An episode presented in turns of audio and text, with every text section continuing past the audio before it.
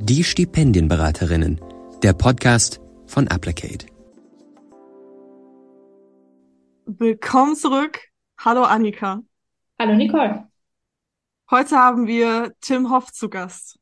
Tim Hoff ist heute als Programmleiter des Be First und Master Plus Stipendienprogramms der Klausen-Simon-Stiftung bei uns im Podcast.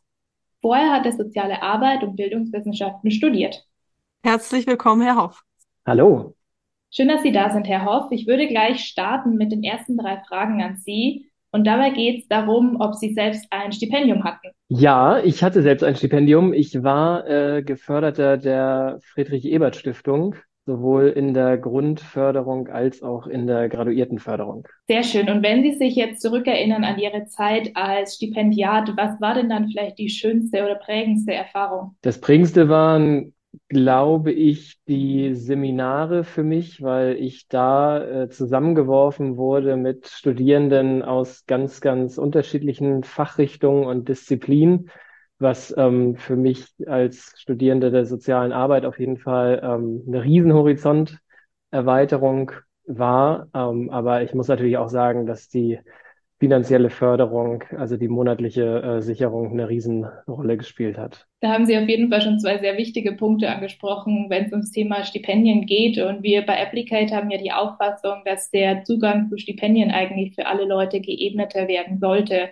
Warum denken Sie denn, wäre es so wichtig, dass alle Menschen den Zugang zu Stipendien bekommen könnten? Naja, wenn wir uns das Bildungssystem in Deutschland angucken, dann sehen wir ähm, in der aktuellen Studienlage recht deutlich, dass äh, der Erfolg im Bildungssystem, ähm, und damit meine ich jetzt vor allem den, den Zugang für die, die ähm, die Motivation haben und die Willensbereitschaft haben, sich in dem System anzustrengen, dass der immer noch äh, extrem von der sozialen Herkunft, also vor allem vom Elternhaus abhängt. Und äh, da können Stipendien jetzt vielleicht nicht das ganze äh, System direkt umkrempeln, aber natürlich einen ähm, wichtigen, ähm, ausschlaggebenden Punkt für die einzelnen individuellen Bildungsbiografien geben. Und ähm, deshalb halte ich das für immens wichtig, dass äh, Stipendien möglichst vielen Menschen offen stehen. Wunderbar, das sind auf jeden Fall auch schon sehr wichtige Punkte, die wir in unserer Arbeit auch immer wieder thematisieren. Ähm, wie Annika schon einleitend quasi gesagt hat, sind Sie heute äh, in Vertretung für die Klausen-Simons-Stiftung da. Können Sie vielleicht kurz zusammenfassen, was macht die Klausen-Simons-Stiftung und vielleicht auch mit welchen Zielen im Hinterkopf wurde sie gegründet? Genau, ich versuche mich kurz zu fassen. Ähm, da kann man äh, auch sehr ausschweifend drüber sprechen. Wir kommen gerade aus 2022. Das war unser Jubiläumsjahr, 40 Jahre Klausen-Simon-Stiftung. Deswegen ist natürlich auch die Geschichte und das ganze Wirken gerade sehr präsent, aber äh, ich versuche es sehr prägnant zu machen. Also der Stiftungszweck ähm, bezieht sich auf die Förderung begabter junger Menschen und ähm, ihrer Entwicklung, ihrer akademischen Etappen, fachlichen Entwicklung, ähm, Weiterbildung im weitesten Sinne und die Stiftungsarbeit realisiert sich hauptsächlich in äh, Stipendienprogrammen und auch Projektförderungen. Wir unterteilen das für uns so in drei große Förderbereiche oder Säulen, wenn man so möchte. Das ist einmal Wissenschaft und Hochschule, wo ich auch tätig bin, Bildung und Schule sowie Kunst und Kultur und dann dazu, das ist, kann man so sich querliegend vorstellen, ein Förderbereich Dialog und Perspektive, wo die ganzen ideellen Förderangebote, Coachings, Workshops und so weiter angegliedert sind. Und ähm, innerhalb dieser verschiedenen Förderbereiche haben wir ganz, ganz unterschiedliche Förderprogramme. Das heißt, es gibt jetzt nicht das eine Klausen-Simon-Stipendium. Ähm, insgesamt sind das 20 Stipendienprogramme, die wir haben. Und als Beispiel, und damit führe ich das jetzt so ein bisschen enger auf den Bereich, in dem ich auch tätig bin, im Bereich äh, Wissenschaft und Hochschule, haben wir einerseits Programme wie ähm, Master Plus oder Dissertation Plus, die ähm, im Master ansetzen oder in der Promotion ansetzen, wie der Name auch schon sagt, und grundsätzlich allen ähm, Studierenden offen stehen, deutschlandweit ausgeschrieben, äh, fachübergreifend. Und da geht es auch gar nicht um das äh, ErstakademikerInnen-Dasein, sondern da äh, kann sich jeder und jede drauf bewerben. Und dann haben wir aber auch andere Stipendienprogramme und da gehört Be First eben dazu, wo wir gesagt haben, wir beschäftigen uns mit ähm, bestimmten gesellschaftlichen Themen, die wir identifiziert haben oder vielleicht auch Gruppen, die wir ähm, stärken, unterstützen, fördern wollen. Und bei BeFirst sind es eben ErstakademikerInnen. Das ist dann eins der ausschlaggebenden Kriterien, um sich überhaupt darauf bewerben zu können. Ein anderes Beispiel aus dem Wissenschaftsbereich wäre BIMINT. Das ist für junge Frauen in den Naturwissenschaften, wo wir gesagt haben, die sehen wir auch ein Stück weit unterrepräsentiert ähm, in den zumindest harten Naturwissenschaften wie Mathematik, Physik, Informatik und so weiter. Ähm, genau, und so, so gestaltet äh, sich unsere Arbeit. Vielen Dank für diese ersten Informationen schon zur Klausen-Simon-Stiftung. Wir würden dann gerne nochmal näher auf das BeFirst-Programm eingehen. Und mich interessiert vor allem, wie Sie zur Idee kamen, dass es gegründet wurde oder eben die Stiftung allgemein zur Idee der Gründung kam, weil es ja auf jeden Fall in Deutschland einen ziemlichen Alleinstellungscharakter ähm, hat, weil scheinbar noch nicht so viele andere Stiftungen bemerkt, bemerkt haben, dass es da eine Problematik gibt, die man vielleicht mit Stipendien angehen könnte? Gute Frage. Hat sich definitiv äh, über einen Zeitraum entwickelt. Also sicherlich ist es in, in vielen Stiftungen immer wieder die Frage, wie, wie generell neue Programme und neue Themen entwickelt werden und man muss ähm, ja versuchen so ein bisschen die das Ohren an den Schienen der Geschichte zu haben, so ein bisschen zu hören, was was sind die Themen in der Gesellschaft, ähm, was was wird diskutiert wo sieht man vielleicht Förderbedarfe, ähm, möglicherweise Schieflagen. Und für uns begann es eigentlich in der Stiftung mal als Idee, ein Stipendienprogramm in der Medizin auszuschreiben. Wir haben einfach gesehen, dass wir ähm, relativ wenige MedizinerInnen insgesamt bei uns in den Stipendienprogrammen hatten. Und da war die Überlegung, man macht etwas speziell für diese Zielgruppe und dann aber innerhalb dieser Zielgruppe etwas für ähm, diejenigen, die dort äh, extrem unterrepräsentiert sind, nämlich äh, solche, die nicht aus Mediziner in äh, Elternhäusern kommen, ähm, ganz allgemein ausgedrückt. Und diese Idee hat sich fortgesponnen äh, zu ähm, oder erweitert sozusagen dazu, dass ähm, wir das Thema äh, Arbeiterkinder, was ja auch ein Begriff ist, der häufig in der Debatte fällt, Arbeiterkinder oder ErstakademikerInnen, ähm, auch fachübergreifend eigentlich fördern wollen. Es war schon auch eine Zeit, und das liegt jetzt ja alles gar nicht so lange zurück, das sind ja nur wenige Jahre, wir sind ja im äh, vorherigen Jahr 2021 überhaupt erst mit der ersten Kohorte gestartet, aber es war auch dann eine Zeit, als wir es entwickelt haben, als so ähm, Debatten zu äh, Klassismus beispielsweise, ähm, also soziale Herkunft, ähm, in der Diskussion, aber im Hinblick auf den Klassenbegriff äh, wieder verstärkt in den äh, Feuilletons aufgegriffen waren.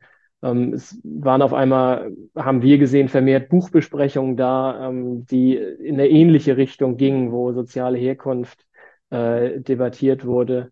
Und das haben wir zum Anlass genommen, zu sagen, ja, das ist anscheinend jetzt gerade ein guter Zeitpunkt, ähm, dieses Programm voranzutreiben und äh, haben es dann aufgegleist ich möchte ein bisschen eine Lanze brechen. Ich würde es nicht so ganz drastisch ausdrücken für die anderen äh, Förderwerke, die es da so gibt.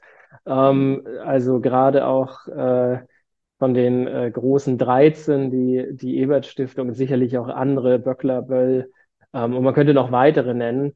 Ähm, die haben ja schon auch den Anspruch zu sagen, wir versuchen äh, vor allem BildungsaufsteigerInnen äh, zu fördern. Wir versuchen die äh, gezielt anzusprechen.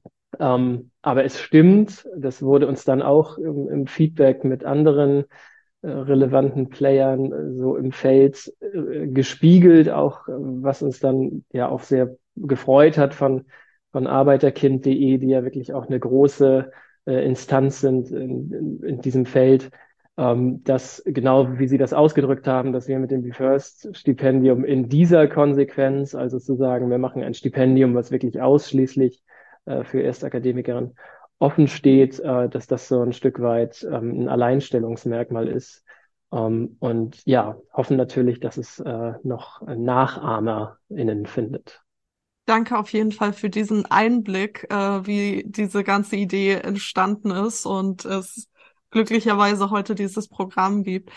Wenn wir uns jetzt vorstellen, es äh, gibt Leute, die uns zuhören, die vielleicht sagen, das klingt nach einem Programm, das irgendwie echt gut zu mir passt, wo ich äh, unter Gleichgesinnten äh, gefördert werden kann. Wie konkret können sich diese Personen die Förderung vorstellen? Also woraus besteht die? Was gibt es vielleicht für Workshops? Wie, wie ist das konkret aufgebaut? Auf was kann man sich da quasi vorbereiten? Genau, also es sind ähm, wie bei eigentlich all unseren Stipendienprogrammen erstmal zwei große äh, Säulen, die äh, finanzielle Förderung und die ideelle Förderung. Und sicherlich ähm, ist die ideelle Förderung das, wo ich jetzt ähm, mehr zu sagen kann. Ich ziehe jetzt aber einmal die finanzielle Förderung vor, weil eben natürlich auch eine, eine ries riesengroße Rolle spielt, das wissen wir. Ähm, also es ist eine, eine finanzielle Förderung, ähm, die im Gegensatz zum BAföG erstmal nicht zurückgezahlt werden muss. Ja, das ist ja auch äh, schon mal ein wichtiger, wichtiger Punkt, wo man auch merkt, da, da gibt es auch immer mal wieder Nachfragen zu, muss man einen Teil vom Stipendium äh, zurückzahlen? Äh, nein, muss man nicht. Ähm, und wir bewegen uns ähm, aber analog zum BAföG, ähm, was die Höchstgrenze angeht. Wir haben eigene äh, Berechnungsmodelle oder Berechnungsmodi, um das Stipendium zu berechnen. Das orientiert sich aber im Gegensatz zu BAföG eben nicht ähm, von dem Einkommen der Eltern, sondern hängt wirklich von der individuellen Lebenssituation der Studierenden äh, ab. Damit wollen wir dem Umstand Rechnung tragen, dass ein Studium beispielsweise in ähm, Greifswald oder in Halle äh, dann doch nochmal ähm, von den Lebenshaltungskosten eine ganze Ecke günstiger ist als in Hamburg oder München. Und äh, genau, das, das schauen wir uns dann an, wenn eine Person das Programm, äh, das Auswahlverfahren erfolgreich durchlaufen hat. Ähm, und dann pendelt sich das ein, aber wie gesagt, bewegt sich ähm, innerhalb der BAföG-Grenzen und die die unterste Zahlung, ähm, untere Grenze wären sozusagen 300 Euro. Äh, das ähm, ist dann auch was, was sogar mit BAföG kombinierbar ist. Ähm, und die Höchstförderung aktuell 934 Euro monatlich. Das ist das Finanzielle. Das hat, kann man, kann ich noch dazu sagen, ähm, noch Möglichkeiten der Erweiterung, also sowas wie Auslandsaufenthalte, sei es zum Studium oder auch für Praktika, äh, befürworten wir ausdrücklich, ähm, sofern das im äh, Zusammenhang mit dem Studium steht, was es in der Regel tut. Und da gibt es dann auch die Möglichkeit, noch äh, zusätzliche Förderungen ähm, zu erhalten, zusätzlich zu den monatlichen Zahlungen, die das Stipendium bietet. Die ideelle Förderung ähm, ist das, wo wir sagen, dass das ein Stück weit den nachhaltigeren Effekt haben wird, weil es äh, hoffentlich weit über die äh, Stipendienzeit hinausreicht. Ähm, wir versuchen da ein ähm, ganz, ganz buntes Programm anzubieten, äh, was ich wie folgt unterteilen würde. Es gibt zum einen das verpflichtende Curriculum. Also wir haben ein, ein kleines Curriculum, also eine, eine Anzahl von Kursen im Jahr, von Workshops, äh, von Coachings, die tatsächlich für unsere Geförderten verpflichtend sind. Ähm, wir versuchen da aber uns ähm, sehr, also wir versuchen da sehr zurückhaltend zu sein, was die Anzahl angeht, weil völlig klar ist, dass wenn man irgendwie im Studium steckt, dass äh, die Priorität darauf liegt und man ja vielleicht darüber hinaus ähm, auch noch andere Verpflichtungen hat und irgendwie auch noch ein ähm, äh, Freizeit und Leben außerhalb der Verpflichtung haben möchte. Das heißt, wir sprechen da vielleicht so von vier, fünf Terminen im Jahr, wo wir sagen, das sind die Pflichttermine, zu denen wir unsere BeFirst-Stipendiatinnen gerne hier hätten. Ähm, in Klammern, hier bedeutet ja durchaus in Hamburg, aber es gibt auch Veranstaltungen, die wir ähm, jetzt auch ähm, weiterhin digital anbieten werden. Also es geht jetzt gar nicht immer darum, dass man äh, vier, fünf Mal im Jahr nach Hamburg kommen muss. Ähm, und innerhalb dieses Pflichtcurriculums geht es einerseits um ähm, Workshops, wo das Thema, was, was uns umtreibt und antreibt, soziale Herkunft, ähm, Klassismus, Bildungsgerechtigkeit, wo das reflektiert wird, ähm, wo auch einfach ein, ein Raum entsteht, in ähm, dem man oder in dem die Stipendiatinnen hoffentlich erfahren können, dass sie mit ihren Sorgen und Nöten äh, nicht alleine sind, um dann auch, das ist mir ganz wichtig, ähm, um dann eben auch festzustellen, äh, sie bringen auch eine ganze Menge an Stärken mit ähm, und man kann sich auch gegenseitig äh, solidarisch äh, Allianzen bilden und, und stärken und motivieren. Ähm, das ist uns ganz, ganz wichtig bei der Zielgruppe, nicht immer, äh, nicht immer nur so defizitär auf, auf die, in Anführungszeichen, auf die, auf diese Gruppe zu schauen. Ähm, eine Übung in, in, in einem der Auftaktworkshops für die äh, neuen Geförderten ist immer auch über die Stärken von ErstakademikerInnen nachzudenken. Und da ist im letzten November, glaube ich, eine Liste mit äh, 30 Punkten rausgekommen, was alles so Stärken sind. Ähm, das, das ist für mich jetzt auf jeden Fall, äh, das habe ich jetzt so vor Augen. Ähm, deswegen, genau, wichtig, da nicht nur defizitär drüber zu sprechen. Und es geht aber auch ganz klar um so Soft-Skill-Trainings, also ähm, Rhetorik, Stimme und Körperpräsenz. Ähm, ganz viel auch wird früh nachgefragt. Thema Zeit und Selbstmanagement. Also wie kriege ich das eigentlich alles unter den Hut, gerade wenn ich äh, von zu Hause ausgezogen bin, das erste Mal einen eigenen Haushalt habe. Ähm, Finanzen auch kein unwichtiges Thema. Wie, wie führe ich vielleicht ein Haushaltsbuch? Wie organisiere ich so meine ähm, Finanzströme, die es eben gibt? Also wirklich ganz banal die, die Fixkosten, die man eben hat und das, das Einkommen was man hat, was ähm, das, das, das ist logischerweise für die allermeisten Bachelorstudierenden ist das nicht ewig viel, aber natürlich ist auch ein Stipendium mit einer nennenswerten Förderung dann eben ähm, doch erstmal eine Summe, die auch einen Unterschied macht. Und da sehen wir es auch ein Stück weit in unserer Verantwortung, da so ein bisschen Handwerkszeug mitzugeben, wie man vielleicht auch gut äh, damit umgehen kann, damit haushalten kann, etc. So, also das ist sozusagen das, das Pflichtcurriculum. Ähm, was dann über eine Förderdauer von ähm, maximal drei Jahre äh, als, als Regelförderzeit, was wir dann über diese, über diese Zeit ähm, gestalten, bauen. Wir haben jetzt ja erst äh, zwei Jahre Förderung, das heißt, dieses Programm ist jetzt auch noch nicht, äh, da haben wir jetzt noch nicht ewig Erfahrungswerte, das ist alles in der ähm, Entwicklung und da sind wir unseren Pionierinnen und Pionieren des Programms auch ganz dankbar für das viele Feedback, was wir schon bekommen haben. Und darüber hinaus gibt's aber auch die Veranstaltung, die die Stiftung grundsätzlich anbietet, also das, was ich vorhin gesagt hatte in dem Bereich Dialog und Perspektive. Das sind ähm, letztlich auch Workshops und Coachings und zum Teil Regionalgruppentreffen. Ähm, wo es aber eher darum geht, dass auch die äh, Stiftungsgemeinschaft übergreifend zusammenwächst, dass äh, Menschen aus Be First vielleicht mit Künstlerinnen und Künstlern zusammenkommen, die wir auch fördern, oder mit Promovierenden ähm, oder mit, ähm, mit Lehramtsstudierenden mit Migrationshintergrund, also wo sich so die, die Förderprogramme, die wir anbieten, durchmischen ähm, das ist aber wie sonst eben alle Pro äh, Angebote der Stiftung auch, das ist alles freiwillig und da ist völlig klar, dass da geschaut werden muss, wie man das alles zusammen mit dem Pflichtcurriculum auch, auch handelt. Ähm, grundsätzlich gibt es sicherlich die Möglichkeit für die Stipis hier jeden Monat in, in Hamburg aufzuschlagen äh, und an der Veranstaltung teilzunehmen, aber das erwarten wir überhaupt nicht. Ähm, wir freuen uns, wie gesagt, über eine rege Teilnahme im verpflichtenden Curriculum und darüber hinaus ja, nimmt, nimmt dann jede und jeder noch so mal eine übergreifende Veranstaltung mit ähm, und dann ist das äh, eine runde Sache. Sehr schön. Vielen Dank für die ganzen Informationen zu diesem sehr spannenden Programm und vor allem dem tollen Angebot der ideellen Förderung. Die ganzen Leute, die jetzt zuhören und sich sehr angesprochen fühlen, vielleicht auch als ErstakademikerInnen, ähm, müssten ja jetzt noch wissen, wie genau sie sich bewerben können. Also was sind die Bewerbungsvoraussetzungen, an welchem Zeitpunkt, vielleicht auch im Studium, bewirbt man sich am besten und ähm, auf was wird vielleicht besonders geguckt, wenn es um die Bewerbung geht? Bewerben kann man sich, wenn man vor dem Studium steht, also wenn man vorhat zu studieren, wenn man schon im ersten Semester studiert oder wenn man gerade zum, im, im zweiten Semester studiert. Das heißt, äh, runtergebrochen steht dann auf der Homepage zum Zeitpunkt der Bewerbung bitte nicht weiter sein als im zweiten Fachsemester.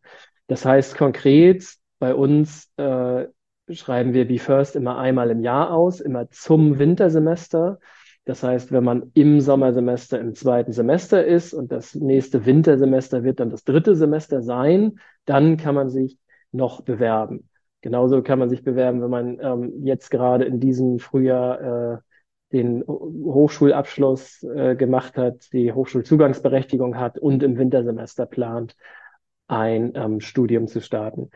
Ganz wichtig ist als so großes äh, formales Ausrufezeichen ähm, und das ist dann bei vielen anderen Förderern auch nicht anders. Unbedingt auf den Bewerbungszeitraum achten. Der ist bei uns in diesem Jahr ganz konkret und das ist recht früh, vom 17. Juli bis zum 6. August. Das ist auch auf der Homepage äh, gut sichtbar, hoffe ich. Das ähm, ist der Zeitraum, wo bei uns das, das Verfahren ist komplett ähm, digital. Äh, das ist der Zeitraum, wo sich das Bewerbungsportal sozusagen öffnet und man dann in einen ähm, Bewerbungsprozess geleitet wird, wo man Schritt für Schritt alle Dokumente hochladen kann. Man kann innerhalb dieses Zeitraums auch diesen Bewerbungsprozess unterbrechen. Das wird alles gespeichert. Das heißt, man muss jetzt nicht alles irgendwie auf einen Schlag hochladen. Ähm, und wir haben aber gleichzeitig alle Dokumente, die es für dieses Online-Verfahren braucht, ähm, alle Dokumente aufgelistet auf der Homepage, was man alles braucht. Also man kann sich schon vorher darum kümmern, die relevanten Unterlagen einzuholen. Das ist gerade bei solchen Unterlagen wie beispielsweise Empfehlungsschreiben sehr wichtig, weil wir bewegen uns da in einem Zeitraum, in dem äh, viele Menschen auch Urlaub machen das ist eine Zeit, wo die Sommerferien reinfallen und das kann dann eben sein, oder Semesterferien reinfallen. Das kann dann eben sein, dass wenn man eine Lehrerin, ein Lehrer oder jemand, bei dem man in der Ausbildungsstätte war oder von der Berufsschule oder eine Dozentin, die man schon hat, das kann sein, dass wenn man die anfragt, die einem sagen, ja, da bin ich leider gerade mit meiner Familie verreist. Und dann wird es schwierig. Also frühzeitig um die äh, Dokumente kümmern und dann ähm, auf der Homepage in dem Bewerbungsportal äh, eingeben.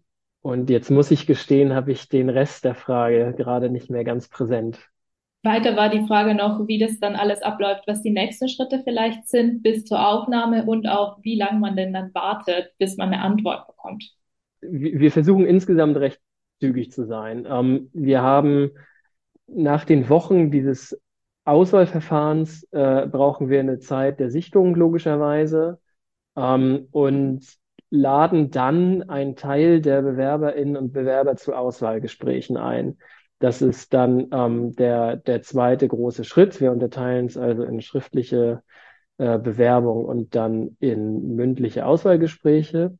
Und zum Zeitpunkt der Bewerbung, also wenn Sie im Online-Portal sich durchklicken und da all Ihre Daten einfügen, dann werden Sie am Ende schon die Auswahltage sehen. Ähm, die sind jetzt schon so vorläufig terminiert, aber ich gebe die jetzt mal hier nicht durch, weil es kann sein, dass sie sich nochmal verändern und dann wäre es blöd, wenn jetzt schon falsche Daten im Umlauf sind. Das ist aber in der Regel, ähm, ich sag mal, anderthalb Monate äh, später. Also das ist jetzt sechs Wochen nach Bewerbungsende, ähm, finden auf jeden Fall dann auch schon ähm, Auswahlgespräche statt oder haben dann auch schon stattgefunden. Einerseits, weil, weil wir wissen, dass es natürlich für die einzelnen Personen äh, sehr entscheidend ist, auch zu wissen, ob es klappt oder ob es nicht klappt. Und gleichzeitig rückt natürlich dann doch auch der Studienstart ähm, immer näher. Ähm, klar, an der Universität ist es dann Anfang Oktober, aber die Fachhochschulen, äh, da ist der Semesterstart dann schon Anfang September und dem wollen wir natürlich auch Rechnung tragen. Genau, das heißt, es gibt dann Auswahlgespräche und die, diese Termine geben wir schon im, im Online-Portal durch, dass man die sich vorsorglich frei halten kann. Die Auswahlgespräche finden dann in diesem Jahr wieder in Hamburg statt, also hier in den Räumen der Klausen-Simon-Stiftung. Da ist es beispielsweise auch so, dass äh, sowas wie Fahrtkosten auch erstattet werden. Also da soll dann niemand ähm, quasi äh, ausgeschlossen werden, weil das dann irgendwie eine teure Fahrt bedeuten würde. Und das ist dann hier so ein kleinen halben Tag, den man mitbringen muss, ähm, wo man das, das Verfahren hier durchläuft, wo es Gespräche gibt, ähm, wo es vor allem darum geht, letztendlich auch, dass wir uns nochmal vorstellen als Stiftung, auch dass klar ist, was man hier von uns ähm, erwarten kann, erwarten darf. Ähm, und natürlich äh, geht es uns darum, die BewerberInnen kennenzulernen, die Motivation für das Studium kennenzulernen, vielleicht auch den Studienort, für den man sich entschieden hat ähm, und äh, ganz sicherlich auch äh, zu erfahren, warum sich die Person bei der äh, Klausen-Simon-Stiftung beworben haben und nicht beispielsweise bei irgendeiner anderen Stiftung. Wunderbar, ist auf jeden Fall eine ganz äh, tolle Zusammenfassung quasi. Ich äh, denke, unsere Hörenden können sich jetzt äh, ganz gut ein Bild davon machen, was gegebenenfalls auf sie zukommt. Sie haben ja auch schon darüber gesprochen, dass das Programm erst vor zwei Jahren gestartet wurde. Deshalb sind jetzt wahrscheinlich große Evaluationen noch ausstehend. Aber vielleicht können Sie einfach aus, auch aus Ihrer persönlichen Erfahrung heraus und dem Kontakt mit den äh, StipendiatInnen auch so ein bisschen erzählen, so was sind vielleicht so erste Erfolge, die Sie sehen oder was bekommt man quasi rückgemeldet von den StipendiatInnen zum Programm? Sie haben völlig recht. Wir haben jetzt noch natürlich keine Langzeiterfahrung oder ähm, äh, hunderte äh, Stipendiatinnen, die wir für eine systematische Evaluation ähm, bitten können, uns da Rückmeldung zu geben. Ähm, und ich will das jetzt natürlich auch nicht, äh, das soll jetzt auch nicht nach, nach Eigenlob äh, klingen hier. Deswegen versuche ich differenzierte Antworten zu geben. Ähm, das Feedback ist aber insgesamt ähm, sehr gut. Also wir sind sehr zufrieden mit dem Kurs, auf dem wir sind. Ähm, wir haben auch einen Programmbeirat, das schiebe ich jetzt einfach mal als Klammer ein, also ein, ein Gremium aus, aus externen ähm, Personen äh, verschiedener wissenschaftlicher, ähm, nee, andersrum, verschiedener gesellschaftlicher Bereiche, gesellschaftlicher Sphären und äh, die uns auch ja wohlwollend gegenüberstehen, aber auch dafür da sind, die kritischen Fragen zu stellen und das Programm weiterzubringen. Und ähm, da hatten wir auch gerade erst im äh, vergangenen Jahr, Ende des Jahres, ein Treffen und ähm, konnten auch da feststellen, dass jetzt erstmal der grundsätzliche Kurs, auf dem wir sind, ein ganz ähm, guter äh, ist. Von den Erfolgen äh, und jetzt zu so den konkreten Rückmeldungen freut mich persönlich am meisten ähm, gerade und das steht jetzt gerade so bei dem Jahrgang an, den wir als erstes aufgenommen hatten im Wintersemester 21, 22, dass wirklich eine große Zahl ähm, Lust auf Ausland hat, also sich so in der Auslandsplanung befindet. Und ähm, das ist also auf jeden Fall für jede und jeden Studierenden ähm, eine aufregende Sache, sich dafür äh, zu ähm, bewerben oder sich, sich auf sowas einzulassen, auf eine, eine Zeit, ein Semester im Ausland da, da wissen wir aber auch, da gibt's eben in anderen Haushalten, in Akademikerhaushalten einfach eine größere Selbstverständlichkeit, dass einfach auch klar ist, was der Wert äh, von, von so einer Zeit ist, von irgendwie einem Erasmus-Semester ähm, an einer anderen europäischen Universität oder grundsätzlich einem Auslandssemester. Und ähm, dass, dass da so eine große Lust und Bereitschaft ist und dann nochmal gedoppelt rückblickend auf die Corona-Jahre, wo das auch alles so schwierig war also die Pandemiejahre mit Lockdown, sagen wir es mal so rum, ähm, wo es so schwierig war, überhaupt in andere Länder zu reisen, dass das jetzt wieder geht ähm, und dass die äh, Stipis in dem Programm da so große Lust drauf haben oder es so viele gibt, die da Lust drauf haben, das ähm, freut mich immens, weil äh, wir haben jetzt schon den ersten ähm, im, im Ausland äh, gehabt oder die ersten zwei im Ausland gehabt, die jetzt gerade so am Wiederkommen sind. Ähm, und an denen sieht man, dass ähm, natürlich ganz explizit, aber äh, auch bei allen anderen so der, da die Vorfreude drauf zu sehen und die große Lust, das zu machen, ähm, das, das freut mich, dass das auf jeden Fall da so vorhanden ist, ja. Vielen Dank für diesen tollen Einblick in das Programm und äh, auch die Erfahrungen und Erfolge, die schon verzeichnet werden konnten. Wir würden Sie jetzt gerne zum Abschluss noch fragen, ob Sie irgendwelche Empfehlungen haben an Menschen, die gerade ihr Abi abgeschlossen haben, in den letzten Phasen sind oder vielleicht ein Studium begonnen haben und sich für Stipendien interessieren. Was würden Sie ihnen mitgeben? Also wo kann man mehr Informationen finden ähm, zum Thema Stipendium, aber auch äh, vielleicht zum Thema Bildungsgerechtigkeit, wenn wir speziell über Erstakademikerinnen äh, nachdenken, speziell auch um soziale Ungerechtigkeit? Große Frage äh, zum Ende hin nochmal mit so äh, den ganz großen Begriffen. Ähm, würde sagen, grundsätzlich überhaupt erstmal, wenn man irgendein ein Anbieter für ein Stipendium wie uns jetzt beispielsweise findet und da Fragen zu hat oder sich weiter informieren möchte, da auf jeden Fall überhaupt erstmal den Mut zu haben, nachzufragen, wenn irgendwas unklar ist oder sich, äh, ja, man sich irgendwie informieren möchte, man Rückfragen hat, man Sachen nicht so genau versteht.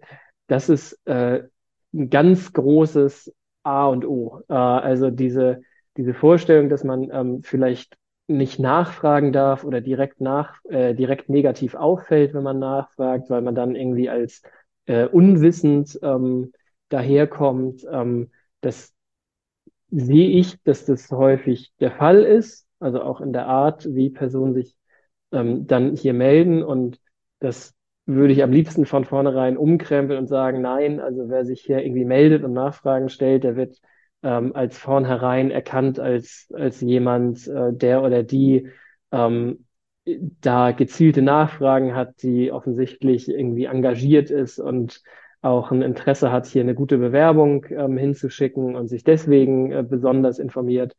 Also grundsätzlich ähm, erstmal bei den äh, Nachfragen oder Anklopfen bei den Angeboten, die man selber so auffindet in der Recherche und da keine Scheu zu haben, äh, wenn es da irgendwie Unklarheiten gibt.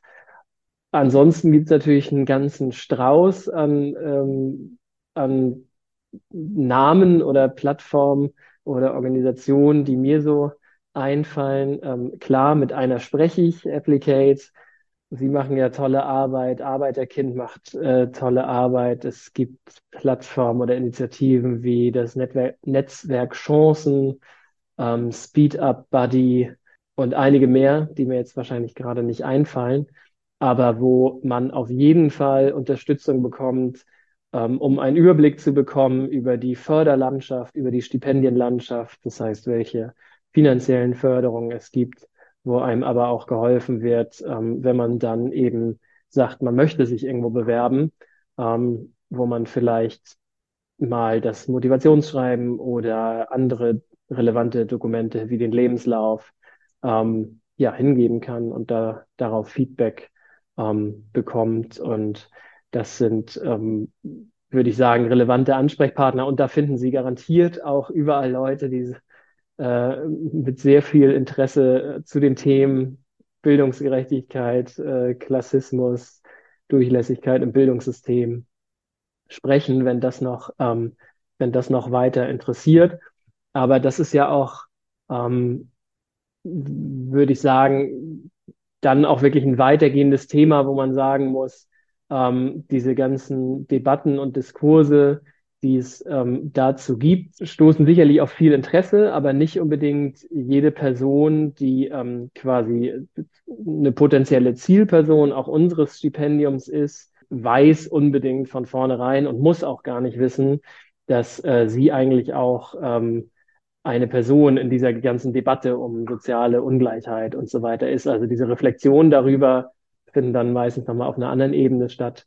Äh, aber für die konkreten Förderangebote, genau, die ganzen genannten Namen und ähm, auch, da knüpfe ich dann nochmal an den Punkt von vorhin so ein bisschen an, ähm, sicherlich auch keine Scheu vor den großen ähm, Förderwerken haben. Also mit den großen meine ich die 13 äh, BMBF geförderten, wie eben Friedrich Ebert, Konrad Adenauer, Rosa Luxemburg, Hans Böckler und wie sie alle heißen, parteinah, konfessionsgebunden, natürlich auch die Studienstiftung des deutschen Volkes als äh, nicht äh, parteinah oder konfessionsgebunden. Ähm, aber auch da ähm, Hauptsache nachfragen, wenn Sachen äh, unklar sind und, und keine Scheu haben, einfach mal anzuklopfen. Wunderbar, das sind auf jeden Fall ganz tolle Empfehlungen für alle Zuhörenden. Ähm, dann möchte ich mich damit auch wirklich für das äh, tolle und informative Gespräch bei Ihnen bedanken. Ähm, Im Nachgang werden wir für alle Zuhörenden äh, gerne alle verwiesenen Organisationen, auch das Be First Programm und so weiter in unseren Show Notes ähm, noch festhalten. Das heißt, wenn ihr da irgendwas nicht äh, voll aufgenommen habt oder das euch aufgeschrieben habt oder sonst irgendwie, äh, findet ihr das dort und äh, könnt dann auf jeden Fall euch nochmal damit auseinandersetzen. Herzlichen Dank, Herr Hoff, dass Sie heute unser Gast waren. Vielen, vielen Dank, dass ich eingeladen wurde. Danke Ihnen. Tschüss, bis zum nächsten Mal. Tschüss. Ciao. Idee und Umsetzung Nicole Hessberg und Annika Scharnagel. Mit Unterstützung von Domi, Pia, Jan, Lionel und dem Team der Stipendienberatung von Applicate.